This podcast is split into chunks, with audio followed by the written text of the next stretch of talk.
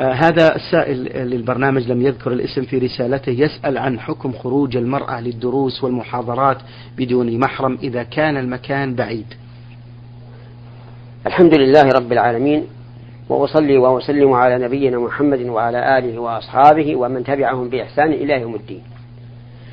لا بأس أن تخرج المرأة وحدها للدروس سواء كانت تدرس أو تتعلم.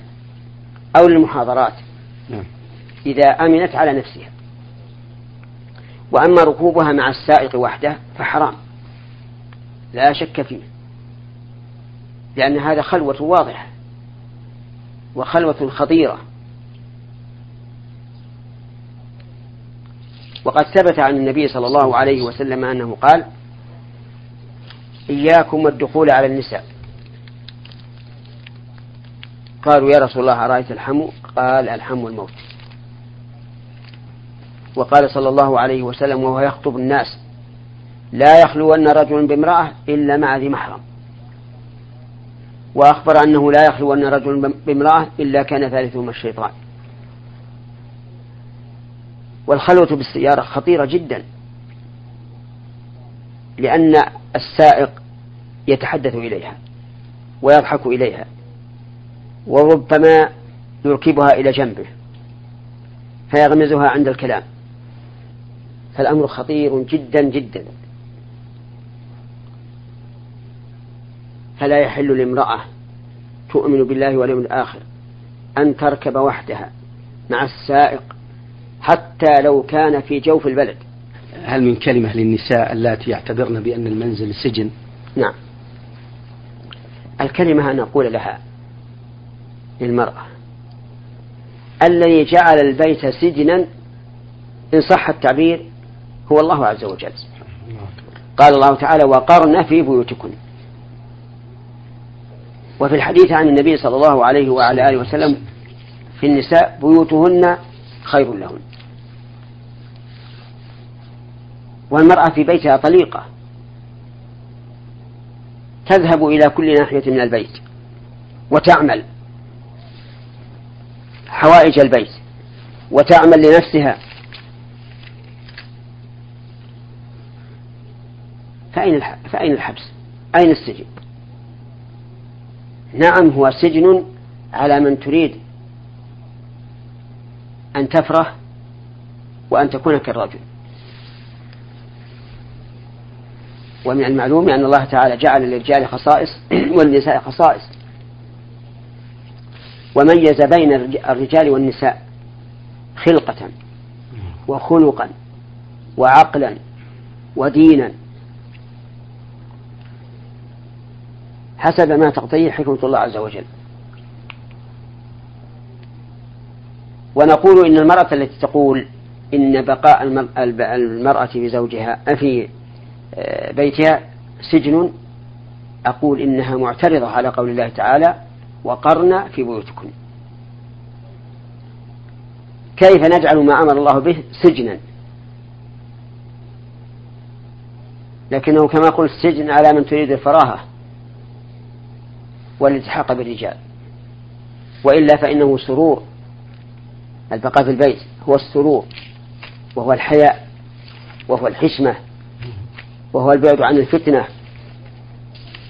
وهو البعد عن تطلع المرأة للرجال لأن المرأة إذا خرجت ورأت هؤلاء الرجال هذا شاب جميل وهذا كهل جميل وهذا لابس ثيابا جميلة وما أشبه ذلك. تفتتن تفتتن بالرجال كما أن الرجال يفتتنون بالنساء. فعلى النساء أن يتقين الله. وأن يرجعن إلى ما قال ربهن وخالقهن. وإلى ما قاله رسول رب العالمين إليهن وإلى غيرهن. وليعلمن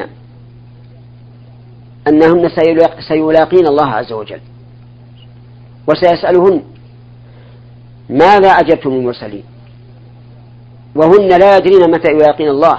قد تصبح المرأة في بيتها وقصرها وتمسي في قبرها. أو تمسي في بيتها وتصبح في قبرها. ألا فليتق الله هؤلاء فليتق الله هؤلاء النساء.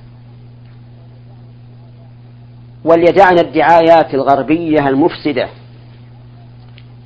فإن هؤلاء الغربيين لما أكلوا لحوم الفساد جعلوا العصب والعظام لنا نتلقف هذه العصب والعظام بعد أن سلب فائدتها هؤلاء الغربيون. وهم الآن يئنون ويتمنون أن تعود المرأة بل أن تكون المرأة كالمرأة المسلمة في بيتها وحيائها وبعدها عن مواقع الفتن. لكن أن لهم ذلك أن لهم التناوش من مكان بعيد. أفيدر بنا ونحن مسلمون؟ لنا ديننا ولنا كياننا ولنا آدابنا ولنا أخلاقنا. أن نلهث وراءهم تابعين لهم في المفاسد. سبحان الله العظيم. لا حول ولا قوة إلا بالله. نعم. شيخ محمد الذين ينادون بخروج المرأة ويقولون بأنها طاقة معطلة كيف نرد عليهم؟ نقول الحقيقة أن أنهم إذا قالوا هذا الكلام هم الآن يريدون أن يعطلوها. المرأة شأنها وعملها في بيتها. فهي إذا خرجت السوق تعطل البيت. وإذا تعطل البيت هذا هذا تطير الطاقة. لو أن المرأة في بيتها والرجل في, في, في دكانه استغنى كل إنسان بما عنده وحصلت الراحة للرجل وللمرأة أيضا. وسبحان الله أين حنان الأمومة أن تذهب المرأة إلى عملها؟ وتترك أطفالها. الصغار من بنات وبنين يربي يربيهم امرأة قد تكون ناقصة الدين ناقصة العقل ناقصة المروءة. لا تعرف خصائص المجتمع. فيتربى هؤلاء الأطفال على ما تربيهم عليه هذه الخادم فيتغير المجتمع كله. وربما تكون الخادم غير مسلمة فتربيهم على خصال الكفر. ما ندري نسأل الله تعالى أن يصلح شعبنا آمين. وأن يصلح ولاة أمورنا آمين. وأن يرزقهم البطانة الصالحة اللهم آمين. التي تدلهم على الخير وتحثهم عليه اللهم آمين. وتبين لهم الشر وتحذرهم منه. اللهم إنه على كل شيء قدير. جزاكم الله خير اللهم ول علينا خيارنا. واكفنا شر أشرارنا اللهم آمين. جزاكم الله خير. ونفع الله بكم يا شيخ. آه، من مصر ألف ألف يقول آه، في الحديث أن الرقى والتمائم والتولة شرك. ما هي التولة؟ التولى الشيء يصنعونه يزعمون أنه يحبب المرأة إلى زوجها والزوج إلى امرأته. وقريب من ذلك ما يسمى عندنا بالدبلة. يقال إن الزوج يكتب اسم امرأته في خاتمه والزوجة تكتب اسم زوجها في في خاتمها ويدعون أنهما أي الزوجين. يحصل بفعلهما هذا الإلفة بينهما. وأنه لو خلع هذه الدبلة أو خلعتها معناه الفراق. نعم. يقول فإذا قال قائل نعم. ما هي الوسيلة إلى أن يحب الرجل زوجته والمرأة زوجته؟ فنقول الوسيلة إلى ذلك بينها الله بقوله وعاشروهن بالمعروف. عاشروهن بالمعروف. فإذا عاشر كل إنسان زوجته بالمعروف وهي كذلك حصلت المحبة والإلفة والحياة الزوجية السعيدة. الله أكبر. نعم. أحسن الله إليكم. يقول السائل هل يجوز المسح على الجوربين في الوضوء وهل له شروط؟ نعم يجوز المسح على الجوربين بشروط. الشرط الأول أن يلبسهما على طهارة. والشرط الثاني أن يكون ذلك في الحدث الأصغر لا في الجنابة لأن الجنابة لا يمسح فيها إلا الجبيرة والشرط الثالث أن تكون في المدة المحددة شرعا وهي للمقيم يوم وليلة وللمسافر ثلاثة أيام بلياليها. تبتدئ هذه المدة من أول مسحة بعد الحدث. مثال ذلك لو أن رجلا لبس الجوربين لصلاة الفجر بعد أن تطهر لصلاة الفجر ولم يمسح إلا لصلاة الظهر فإن المدة تبتدئ من صلاة الظهر. لأن ما قبل المسحة الأولى بعد الحدث لا لا يحسب من المدة. وإذا تمت المدة والإنسان على طهارة بقي على طهارته حتى تنتقض فإذا انتقضت هل يتوضأ من جديد ويغسل رجليه. نعم. جزاكم الله خيرا. من القصيمة الأخت ها طال تقول إذا كانت المرأة شكاكة في أهلها وأقاربها ومن عندها وعندها سوء ظن في من حولها هل تأثم شيخ؟ نعم. تأثم لأن الواجب إحسان الظن بالمسلم الذي ظاهره العدالة ولا يحل لأحد أن يظن سوءا بأخيه بدون قرينة أو بينة.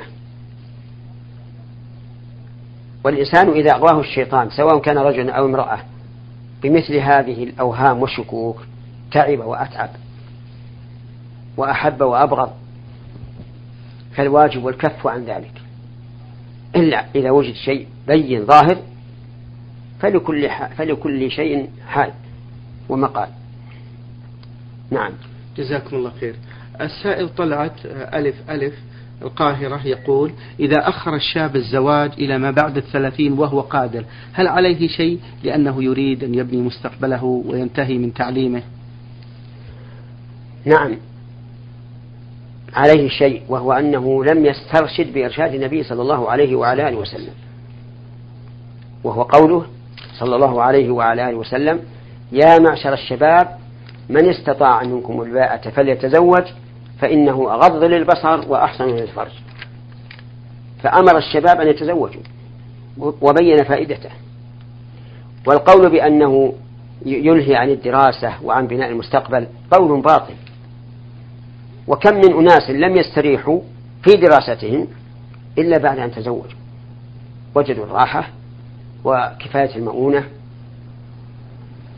والكف عن النظر إلى ما يحرم النظر إليه من النساء والصور وما أشبه ذلك. فنصيحتي للشباب عموما أن يتزوجوا مبكرين. امتثالا لأمر الرسول صلى الله عليه وسلم واستحصالا للرزق لأن المتزوج يريد العفاف يعينه الله عز وجل. كما جاء في الحديث. ثلاثة حق على الله عونهم وذكر منهم الرجل يتزوج يريد العفاف نعم. شيخ محمد آه، بعض الآباء والأمهات الذين يمنعون البنات بناتهم من الزواج ويقولون إنهن غير قادرات على تحمل أعباء الحياة وأنهن صغيرات توجيهكم لهم شيخ؟ إذا كنا صغارا صح. يعني لها عشر سنين مثلا. لكن من الرجال من يمنع ابنته أن يزوجها ولها عشرون سنة أو نعم. خمس وعشرون سنة. ويخطبها من هو كفء في دينه وخلقه وماله. ومع ذلك يمتنع. وهذا الرجل قال العلماء إذا كرر المنع ثلاث مرات صار فاسقا. فاسقا. لا تصح ولايته. بل ولا يصح أن يكون إماما في الناس على رأي بعض العلماء. ولا تقبل شهادته. لأنه كان فاسقا. وأما إذا إذا منع مرة واحدة فإنها تسقط ولايته بمعنى أن نعدل عنه إلى ولي آخر. يليه فيزوج. سواء رضي الأب أم لم يرضى. مثال ذلك رجل له بنت لها عشرون سنة. خطبها كفء في دينه وخلقه وماله وجميع أحواله. فأبى أن يزوجها. وهي تقول زوجني يا أبي. يقول لا. نقول يبقى. ويزوجها أخوها. فإن أبى أخوها أن يزوجها خوفا من أبيه لزوج عمها. فإن أبى عمها أن يزوجها خوفا من أخيه يزوجها ابن العم. فإن أبت القرابة كلها أن تزوجها زوجها القاضي. ولا بد ولا تبقى النساء النساء عوانس علشان من أجل تعنت هؤلاء الأولياء الذين لا يتقون الله ولا يخافون الله. وقد حدثني من أثق به أن رجلا كان يمنع بناته من النكاح فمرض فمرضت إحداهن. إما من القهر أو مرض. الله أعلم بسببه. ولما حضرتها لما حضرتها الوفاة وعندها النساء. قالت بلغوا أبي سلامي وقولوا له إني أنا خصمه يوم القيامة. حرمني شبابي وحرمني أولادي فأنا خصمه يوم القيامة. والله إنها كلمة عظيمة عظيمة. عظيمة. وكل إنسان هذا هذا مصيره. إذا منع ابنته أن يزوجها من هو كف في ماله وخلقه ودينه وهي تريده فهو آثم. وكما قلت إن العلماء يقولون إذا تكرر منعه ثلاث مرات من ثلاثة خطاب أكفى صار فاسقا. ليس له ولاية. ولا تقبل له شهادة ولا يكون إماما في المسلمين في الجماعة. هكذا يقولون بعض العلماء. فالمسألة خطيرة. ثم ما يدريه لعل هذه المرأة البنت يحملها الشيطان يوم من الأيام وتقضي شهوتها بغير ما أحل الله. ما تؤمن. نعم. أحسن الله إليكم وبارك فيكم يا شيخ. السائل أبو عبد الله من الكويت يقول من مات ولم يحج وهو في الأربعين وكان مقتدرا على الحج مع أنه محافظ على الصلوات الخمس وكان يسوف في كل سنة. يقول سوف أحج هذه السنة ومات. وله ورث. هل يحج عنه وهل عليه شيء؟ اختلف العلماء في هذا. فمنهم من قال إنه يحج عنه وأن ذلك ينفعه. ويكون كمن حج بنفسه. ومنهم من قال لا يحج عنه وأنه لو حج عنه ألف مرة لم تقبل. يعني لم تبرأ بها ذمته. وهذا القول هو الحق. لأن هذا الرجل ترك عبادة واجبة عليه مفروضة على الفور بدون عذر.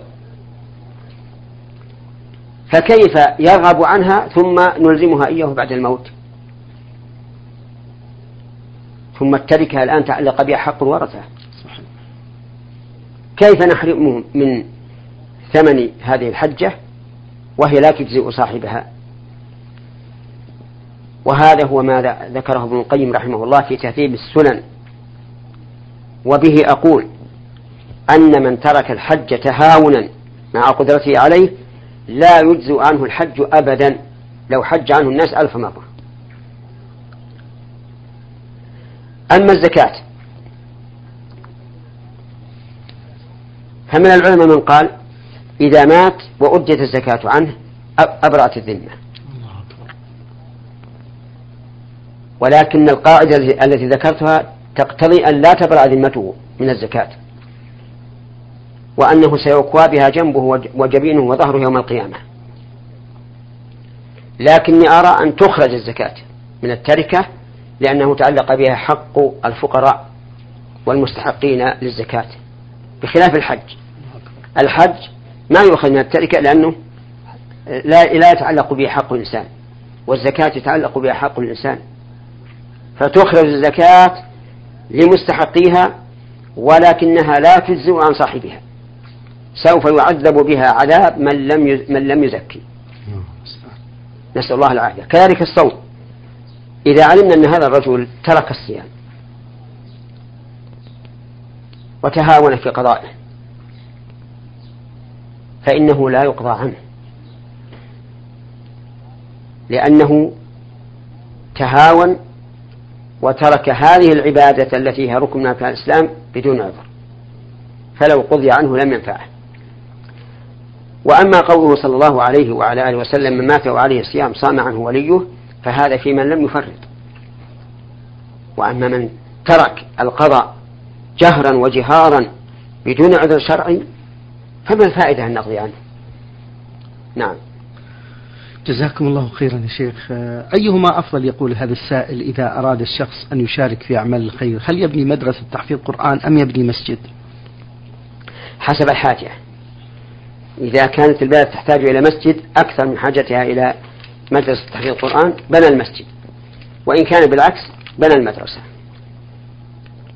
والإنسان يتأمل وينظر ولا يتعجل حفظكم الله السائل إبراهيم سوداني ومقيم في جدة يسأل عن الحكمة من النهي عن الصلاة في أوقات النهي. نعم. أولا أن نقول الحكمة نهي النبي عليه الصلاة والسلام. صلى الله عليه وسلم. فإن مجرد الحكم الشرعي هو حكمة. قال الله عز وجل وما كان لمؤمن ولا مؤمنة إذا قضى الله ورسوله أمرا أن يكون لهم الخيرة من أمرهم.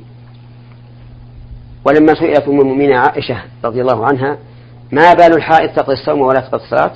قالت كان يصيبنا ذلك فنؤمر بقضاء الصوم ولا نؤمر بقضاء الصلاة. فجعلت العلة والحكمة هي الحكم الشرعي ولا شك في هذا نحن نؤمن بأن كل حكم قضاه الله ورسوله فإنه حكمة سواء علمنا علته الموجبة أم لم نعلم.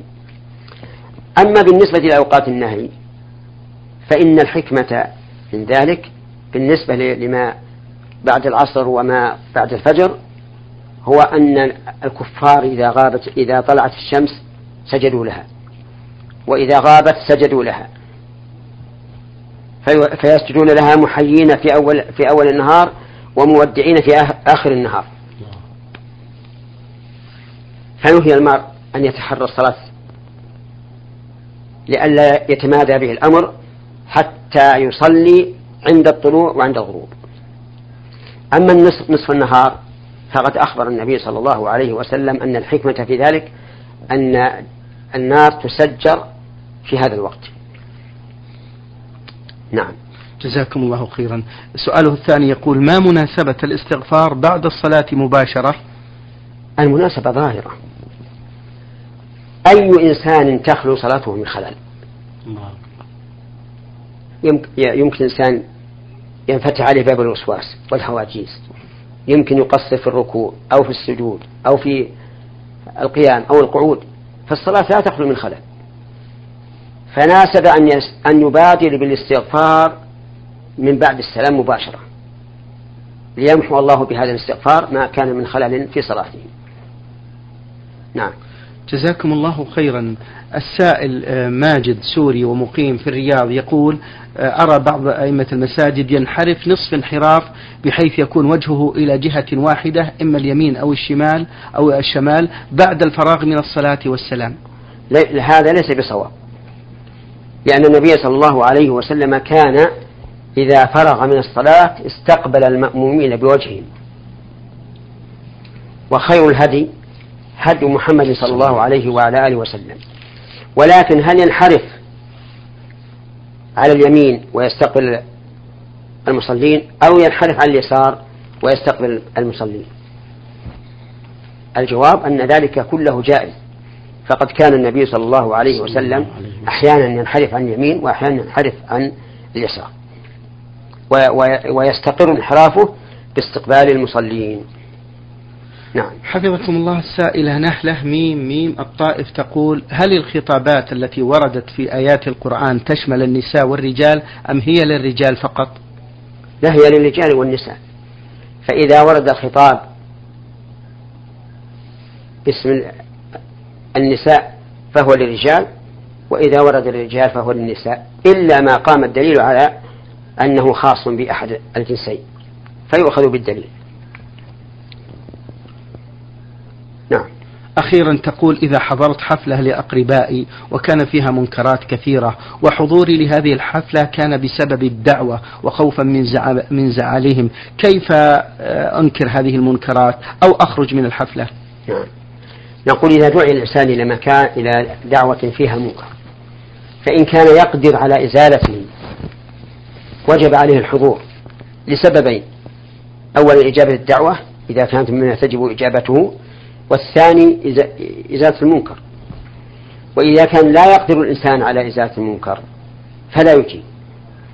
لأن الإنسان إذا حضر مجلسا فيه منكر شاركهم في الإثم وإن لم يشاركهم في الفعل.